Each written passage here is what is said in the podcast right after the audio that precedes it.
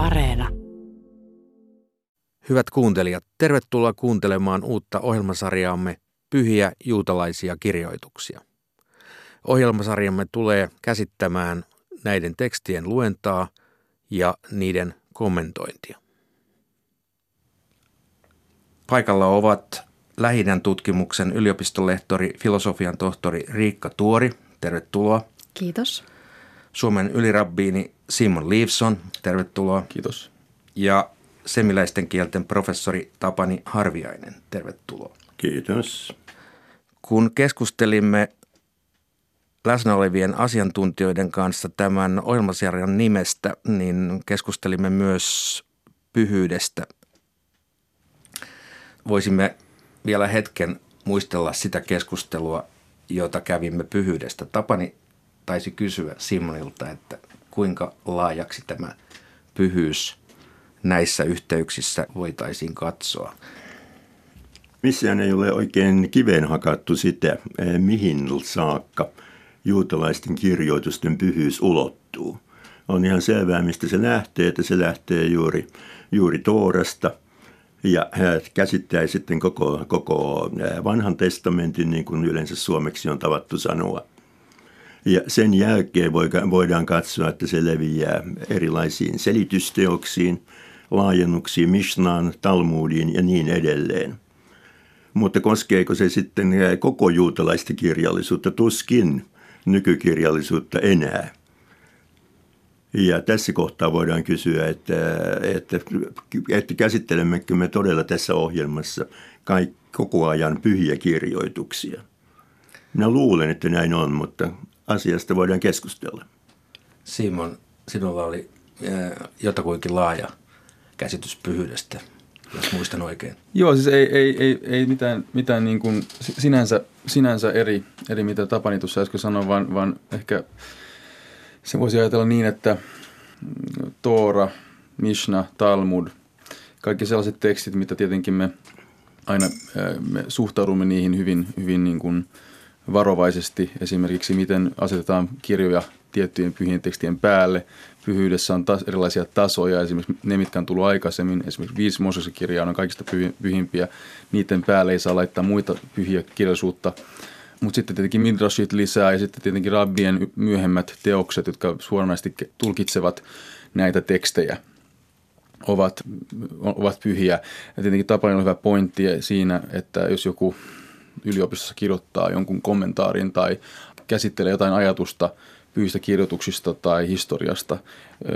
Kirja, kirjoittaja voi olla juutalainen ja, ja teksti, mitä se käsittelee, voi olla hyvin juutalaista, mutta välttämättä Jumalan nimeä ei mainita siinä teoksessa. Jos Jumalan nimi mainitaan, niin silloin se tietenkin tuo automaattisesti tiettyä pyhyyttä. Jos tätä ei ole, niin silloin voidaan ajatella, että tämä teksti ei sinänsä ole pyhää, vaan se on enemmänkin tutkimusta ja, ja näin. Niin ja nämä on tosiaan suomenkielisiä käännöksiä, josta pitää korostaa, että se hebrean kieli on tietysti semmoinen, joka tuo kaikkeen juutalaiseen pyhän kirjallisuuteen sellaisen oman auransa. Että esimerkkinä esimerkiksi Egyptistä ää, löytyi Kairosta, synagogasta tämmöinen varastohuone, jossa oli tuhannelta vuodelta asti säilytty hebreankielisiä tekstejä. Siellä oli paljon tällaisia tekstejä, joita me käsitetään pyhiksi, mutta siellä oli myös kauppakuitteja, jotka oli jollakin tavalla päätyneet tällaisen pyhyyden auran sisälle egyptiläisessä juutalaisessa yhteisössä, koska tosiaan siis Hebrean aakkoset jo jollain tavalla teki siitä teksti, tekstistä pyhän. Et siinä mielessä tämä, tämä nimitys pyhä sopii kyllä aika laajasti. Ja arvoisille kuulijoille täytyy todeta, että tätä meidän nyt käsittelemäämme – pyhien tekstien kokoelmaa ei sellaisenaan löydy yhtenäisenä kokoelmana toki mistään, vaan arvoisat asiantuntijamme ovat tehneet melkoisen työn valitessaan ja kootessaan tätä, tätä pyhien tekstien kokoelmaa. Ja varmasti tätä koostamisen perusteita ja, ja tapaa koostaa tämä kokonaisuus tulemme myöskin käsittelemään näissä ohjelmissa tämän sarjan aikana – ja mitä tulee tähän ohjelmasarjaan vielä lisäksi, niin tämä on sikäli jännittävää, että emme vielä nyt aloittaessamme tiedä, kuinka monta osaa tämä sarja tulee kattamaan. Uskaltaisin veikata, että vähintään 60 ja enintään 80. Mutta tänään siis aloitamme aloitamme ensimmäisen Mooseksen kirjan yhdestä parashasta. Parshat Vajeira, ensimmäinen Mooseksen kirja, 18. luvun ensimmäisestä jakeesta alkaen. Herra ilmestyi Abrahamille Mamren tammistossa. Abraham istui telttansa ovella päivän ollessa kuumimmillaan, ja kun hän kohotti katseensa, hän näki kolmen miehen lähestyvän. Heti heidät nähtyään hän juoksi teltan ovelta heitä vastaan ja tervehti heitä kumartain maahan asti. Hän sanoi, Herrani, suothan minulle sen kunnian, ettet kulje palvelijasi ohi. Saanko tuoda teille vähän vettä, jotta voitte pestä jalkanne ja levähtää puun varjossa? Minä haen hiukan syötävää niin, että voitte virkistäytyä ennen kuin jatkatte matkaanne. Levähtääksenne te varmaan poikkesitte minun palvelijanne luo. He sanoivat, hyvä on, teen niin. Abraham riensi telttaan Saaran luo ja sanoi, Hae joutuin kolme vakallista parhaita vehnäjauhoja, teet taikina ja leivon leipiä. Sitten hän kiiruhti karjansa luo, otti nuoren ja kauniin vasikan ja antoi sen palvelijalle, joka heti ryhtyi valmistamaan ateriaa. Hän toi tuoretta voita, maitoa ja palvelijan valmistaman vasikan, asetti ruuan vieraittensa eteen ja jäi puun alle seisomaan ja palvelemaan heitä heidän syödessään. Miehet kysyivät Abrahamilta, missä on vaimosi Saara? Hän vastasi, tuolla teltassa. Silloin yksi heistä sanoi, ensi vuonna minä palaan sinun luoksesi tähän samaan aikaan ja silloin on vaimollasi Saaralla poika. Mutta Saara oli hänen takanaan teltan ovella kuuntelemassa. Abraham ja Saara olivat jo vanhoja ja ikääntyneitä, eikä Saara voinut enää saada lasta. Siksi Saara naurahti itsekseen ja ajatteli, voisiko näin kuihtuneessa naisessa vielä herätä halu. Miehenekin on jo käynyt vanhaksi. Silloin Herra kysyi Abrahamilta, miksi Saara nauroi? Miksi hän ajatteli, voisinko minä todella vielä synnyttää, vaikka olen näin vanha? Onko Herralle mikään mahdotonta? Ensi vuonna minä palaan luoksesi tähän samaan aikaan ja silloin Saaralla on poika. Saara väitti, en minä nauranut, sillä hän oli peloissaan. Mutta Herra sanoi, Saara, kyllä sinä nauroit. Abraham anoo armoa Sodomalle ja Gomorralle. Sitten miehet nousivat ja lähtivät Sodomaan päin, ja Abraham saattoi heitä kappaleen matkaa. Herra ajatteli, miksi salaisin Abrahamilta, mitä aion tehdä? Onhan Abrahamista polveutuva suuri ja mahtava kansa, ja hänen saamansa siunaus tulee siunaukseksi kaikille maailman kansoille. Minähän olen valinnut hänet, että hän käskisi poikiaan ja jälkeen tulevaa sukuaan pysymään Herran tiellä ja noudattamaan oikeutta ja vanhurskautta, jotta minä voisin täyttää sen lupauksen, jonka olen Abrahamille antanut. Ja Herra sanoi, Valitushuuto Sodoman ja Gomorran asukkaiden takia on suuri ja heidän syntinsä on hyvin raskas. Siksi minä aion mennä sinne katsomaan, ovatko he todella tehneet kaiken sen pahan, mistä valitetaan. Minä haluan saada siitä selvän.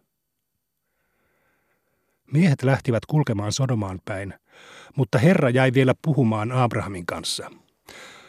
Abraham astui lähemmäksi ja kysyi, aiotko sinä tuhota vanhurskaan yhdessä jumalattoman kanssa?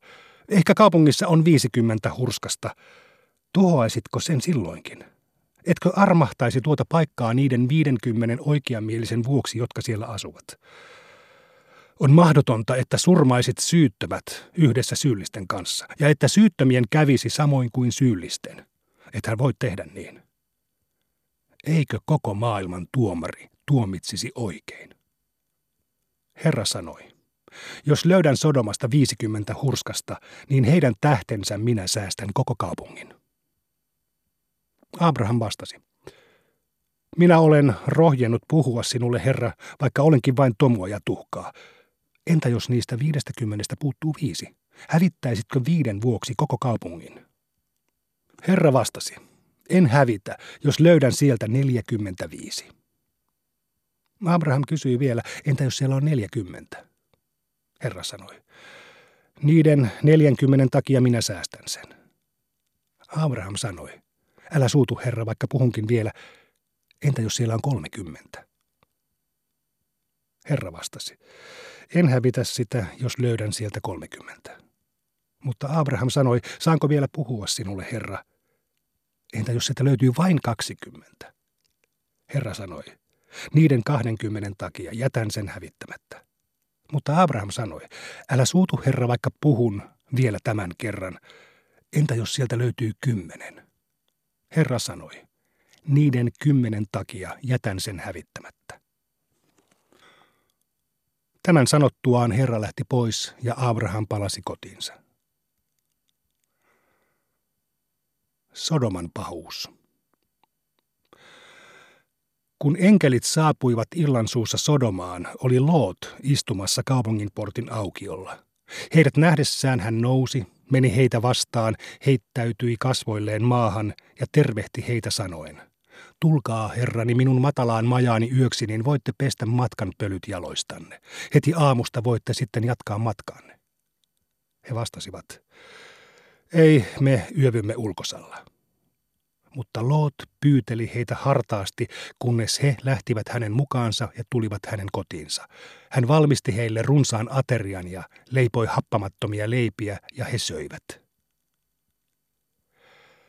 Ennen kuin he olivat asettuneet levolle, kokoontuivat talon eteen Sodoman asukkaat, kaupungin kaikki miehet, niin nuoret kuin vanhatkin. He huusivat Lootia ja sanoivat hänelle – missä ovat ne miehet, jotka tulivat tänä iltana luoksesi? Tuo heidät tänne, me haluamme maata heidät. Lot meni ulos heidän luokseen, mutta sulki oven perässään. Hän sanoi, hyvät miehet, älkää sentään tehkö niin pahaa tekoa. Minulla on kaksi tytärtä, jotka ovat vielä neitsyitä. Minä tuon heidät teille. Saatte tehdä heille mitä haluatte, mutta näihin miehiin älkää koskeko, sillä he ovat hakeneet suojaa minun kattoni alta. He sanoivat, pois tieltä. Tuo yksi on tullut muukalaisena tänne asumaan ja hän pyrkii jo määräilemään meitä. Nyt sinun käy vielä pahemmin kuin noiden miesten.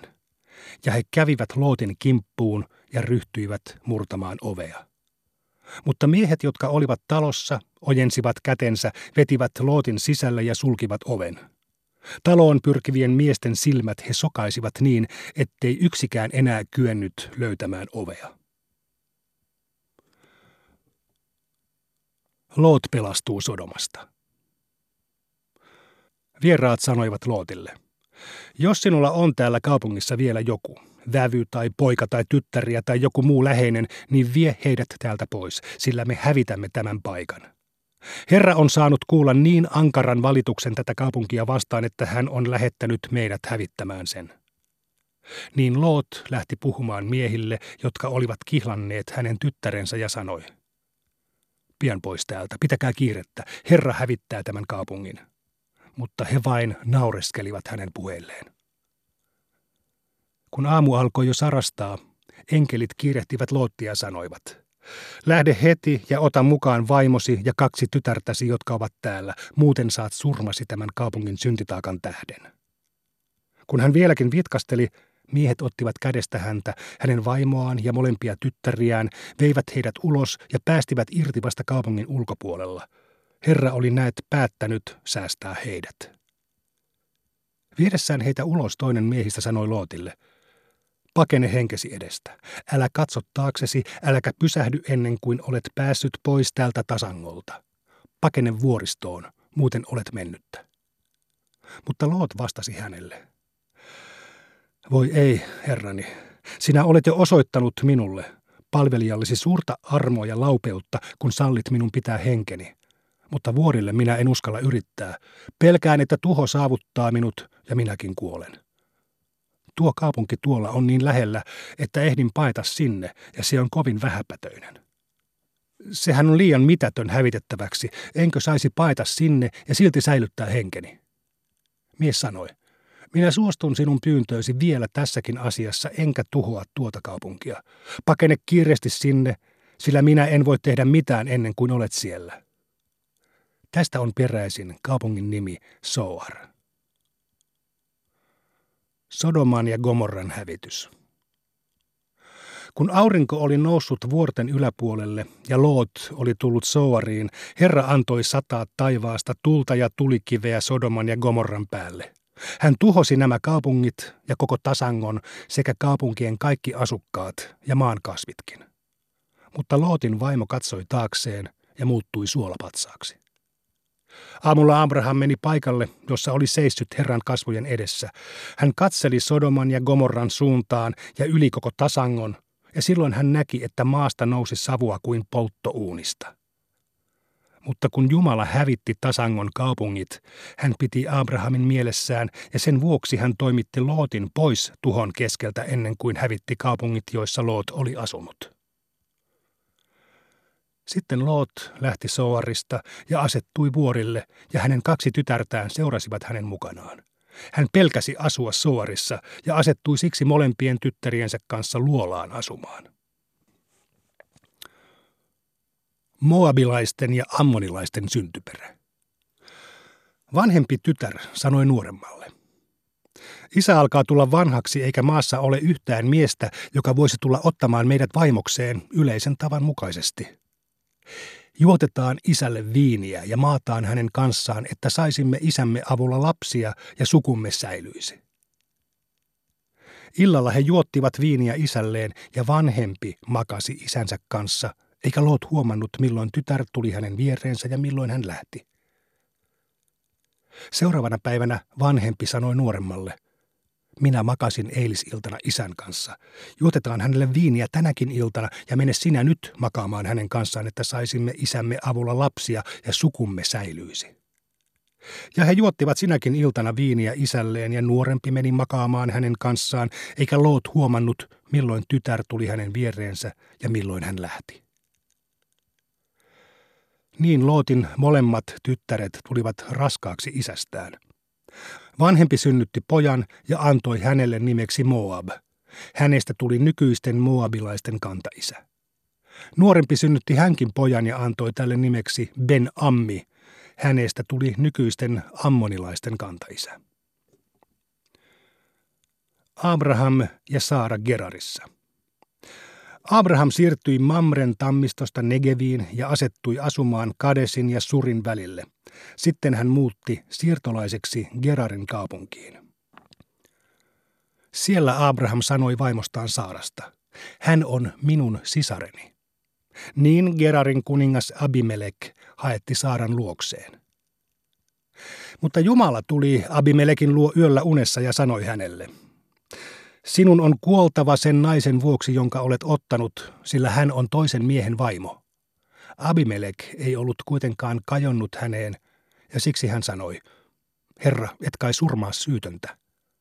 Mies hän sanoi minulle, hän on minun sisareni. Ja Saara sanoi itsekin, hän on minun veljeni. Minä olen tehnyt tämän vilpittömin mielin ja tietämättä tekeväni vääryyttä. Jumala sanoi hänelle unessa, Minäkin tiedän, että teit tämän vilpittömin mielin, ja niin minä estin sinua tekemästä syntiä minua vastaan. Sen vuoksi minä en sallinut sinun koskea häneen. Anna nyt miehelle takaisin hänen vaimonsa, sillä se mies on profeetta, ja kun hän rukoilee puolestasi, sinä saat elää. Mutta ellet anna häntä takaisin, niin tiedä, että sinun on kuoltava, sekä sinun että kaikkien läheistesi. Aamulla herättyään Abimelek kutsui luokseen kaikki hovinsa miehet ja kertoi heille unensa. Miehet pelästyivät kovin. Abimelek haetti luokseen Abrahamin ja sanoi hänelle, mitä oletkaan tehnyt meille? Miten minä olen rikkonut sinua vastaan, kun olet asettanut minut ja valtakuntani vastuuseen näin suuresta synnistä? Sellaista, mitä sinä olet minulle tehnyt, ei kukaan saisi tehdä. Abimelek kysyi vielä Abrahamilta, mitä sinulla oli mielessä, kun niin teit? Abraham vastasi, minä ajattelin, Tällä seudulla varmaankin Jumalan pelko on tuntematon, ja siksi nämä ihmiset tappavat minut ja ottavat vaimoni – sitä paitsi hän on todella minun sisareni, isäni tytär, vaikka meillä onkin eri äiti, niin olen saattanut ottaa hänet vaimokseni. Mutta kun Jumala vei minut kauas isäni suvusta, minä sanoin vaimolleni, tee minulle tämä palvelus. Sano kaikkialla, minne menemmekin, että minä olen sinun veljesi. Niin Abimelek antoi Abrahamille lampaita, vuohia ja nautakarjaa sekä orja ja orjattaria ja lähetti takaisin hänen vaimonsa Saaran.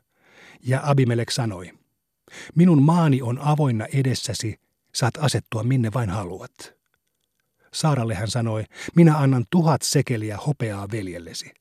Olkoon se vakuutena kaikille omillesi sinun viattomuudestasi ja todisteena sinun kunniallisuudestasi. Abraham rukoili Jumalaa, ja Jumala päästi Abimelekin kirouksesta ja paransi hänen vaimonsa ja orjattarensa niin, että he saattoivat jälleen saada lapsia. Herra oli näet Abrahamin vaimon Saaran takia tehnyt Abimelekin palatsin jokaisen naisen hedelmättömäksi.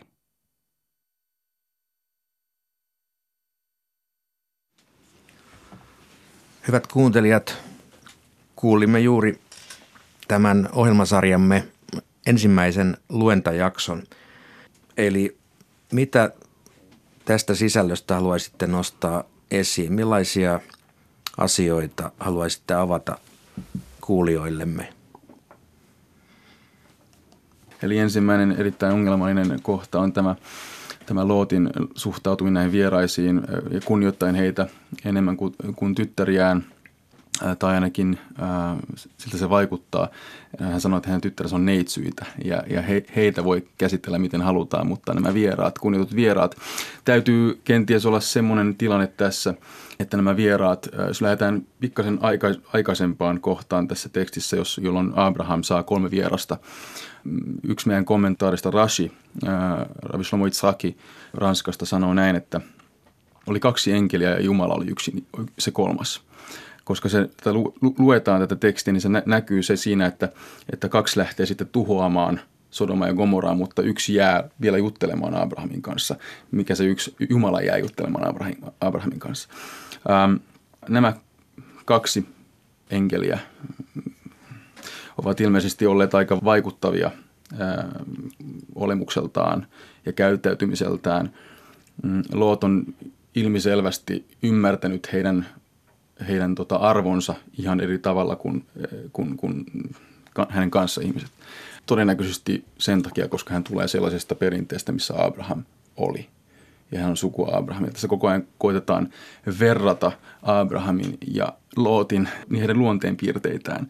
Abraham ottaa vastaan erittäin, erittäin hienosti nämä vieraat, pesee heidän jalkansa ynnä muuta. Te, hyvin, hyvin niin kuin vieraanvarainen, joka on yksi Abrahamin – Abrahamin niin kuin luonteenpiirteistä. Loot tekee saman asian, koska hän on suku Abrahamille, se koetaan viestittää sen, että Loot Sodomassa ja Gomorassa oli myöskin vieraanvarainen. Hän on yksi niistä sadikeista, niistä, niistä, niistä vanhuskaista, jotka olivat, jonka, jonka puolesta nämä kaupungit pitäisi, pitäisi olla hävittämättä. Ää, ja tässä koetetaan niin kuin, tavallaan verrata heitä toisiinsa, ähm, mutta siinä on pieniä eroja sitten, joihin ei tarvitse nyt ehkä mennä, mutta joka tapauksessa niin Lootin niin kuin, se on edelleenkin käsittämätöntä kaiken tämän san, sanomisen jälkeen, että miten, miten kuitenkin hän oli valmis sitten niin kuin antamaan tyttärensä pelastaakseen nämä. Edelleenkin minä modernina ihmisenä, mulla on hyvin vaikeaa, eikä siihen ole varmasti mitään, äh, valitettavasti mitään äh, hyvin selkeää semmoista, että joo, tämä on se syy, totta kai sen takia pitäisi antaa tyttäret näille, näille tota, ihmisille. Sitten toinen asia on se, että että Lootin tyttäret makaa heidän isänsä kanssa, joka on sitten taas niin kuin meidän, meidän silmiimme aika käsittämätöntä, vaikka, vaikka pitäisikin pitää niin kuin sukulinja tai että suku jatkuisi, mutta silti, ää, silti nämä on ne kaksi, niin kuin sanotaan, ongelmakohtaa tässä, niin, mihin sä vetosit just äsken. Tämä jakso kertoo siitä, että vieraanvaraisuus, siis Jumala ilmestyy tässä alussa Abrahamille ja mm. saman tien Abraham näkee vieraiden tulevan. Niin Abraham lähteekin palvelemaan vieraita. Hetkinen, eikö Herra juuri ilmestynyt hänelle? Et vieraanvaraisuus on vielä tärkeämpää kuin Herran ilmestyminen. Eli tästäkin on, on kommentoijat puhuneet paljon. Tapani.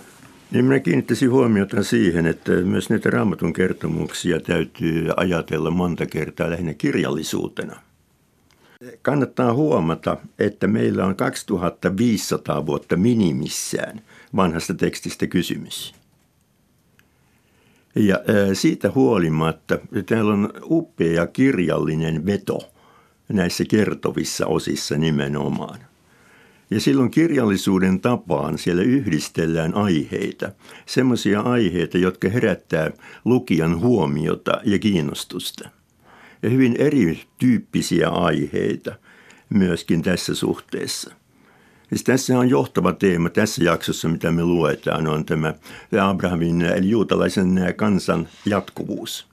Se on se päällimmäinen teema tässä koko parashaassa ja myöskin tuossa afterassa, johon, johon tästä päädytään. Mutta samalla tänne on liitetty niin paljon upeita kirjallisia piirteitä. Vaikea löytää semmoista kirjallisuutta muinaisuudesta, jossa olisi tämmöinen kirjallinen ote – tämmöinen kirjallinen kuvauksen, kuvauksen veto. Ja voisi sanoa ihan modernin romaanin piirteitä. Minä viittaan siihen, että miten täällä otetaan tämmöisiä todella jänniä teemoja. Tämä vieraanvaraisuus, joka kuului tietysti asiaan erinomaisen tärkeänä asiana. Ja tämmöinen kohteliaisuuskoodi, johon myöskin tavallaan liiotellusti, jos väittäisin kirjallisesti liiotellusti, liittyy Lootin tyttärien tarina että Lot on niin vieraanvarainen, että hän on valmis uhraamaan jopa tyttärensä. Mutta silti, niin kuin tuli todetuksi, niin tässä meidän todellisuudessamme tätä on kuitenkin vähän vaikea välillä niin kuin jäsentää. Riikka, miten Jos sä selviät vielä... tämän asian kanssa? Niin, no siis mitä monet juutalaiset oppineet tai tulkitsijat ja tänäkin päivänä sanovat, että turha tätä on kauniiksi vetää, että näin, näin tässä puhutaan. Hmm. Mutta tosiaan ehkä pitää ajatella sitä ajan kontekstia ja muuta. Ja tässä tekstissä on niin paljon kaikkea muutakin, muun muassa tuo, että Abraham lähtee kiistelemään Jumalan kanssa siitä, että kuinka monta Jumala, Jumala tuhoaa. Ja tämä on mun mielestä myös tämmöinen moraalinen ja ylipäätään Abrahamin asemasta kertoo paljon, että hänet on Jumala valinnut. Hän on siis juuri toipumassa itse asiassa, hän on 99-vuotias ja hänet on juuri ympärille, hän on juuri siis itse ympärileikannut itsensä. Hän on mm. toipumassa, kun Jumala ilmestyy hänelle ja hänet on, hän on vieraanvarainen Jumalalle ja sen jälkeen hän alkaa siis väitellä Jumalan kanssa.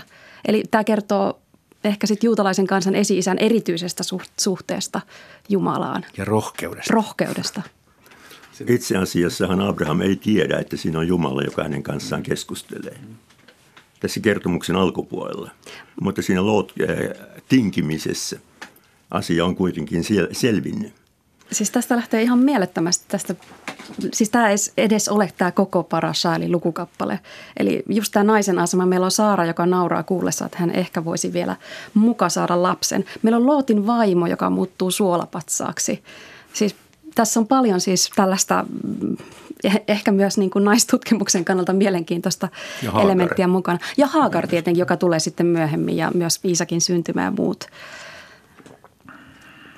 Minua kiinnosti täällä muun muassa tämä Herran kyky itsereflektio, mitä tulee moderniin kirjallisuuteen. Kun Herra ajattelee, ajatteli, miksi salaisin Abrahamilta, mitä aion tehdä. Onko tämä yleistä näissä teksteissä tällainen itsereflektiivinen aines niin kuin Jumalan tai Herran taholta? Pohdiskeleeko hän paljonkin omia vaikuttimiaan? Kieltämättä tämmöinen itsereflektio kuulostaa hyvin modernilta ja itse asiassa myöhemmässä juutalaisessa tulkinnassa näähän on ollut ongelmakohtia, että kun Jumala puhuu tai Jumala tekee jotain, Jumala suuttuu. Voiko Jumala todella toimia ihmisen tavoin? Että puhutaan tällaisista ihmisen kaltaisista elementeistä, jotka monien juutalaisten, varsinkin filosofisten keskiaikaisten kommentoijien mukaan on metaforeja. Että ne, ne ei kerro siitä Jumalasta yhtään mitään todella, vaan ne on vain tällaisia tapoja, joilla me ihmiset, Tuora puhuu ihmisten kielellä sanotaan. Me ihmiset tällä tavalla pystytään ymmärtämään Jumalaa paremmin, mutta jotenkin hassua, että siitä tosiaan tulee meille hyvin moderni tunnelma tällaisista, tällaisista tekstin kohdista. Kiitoksia.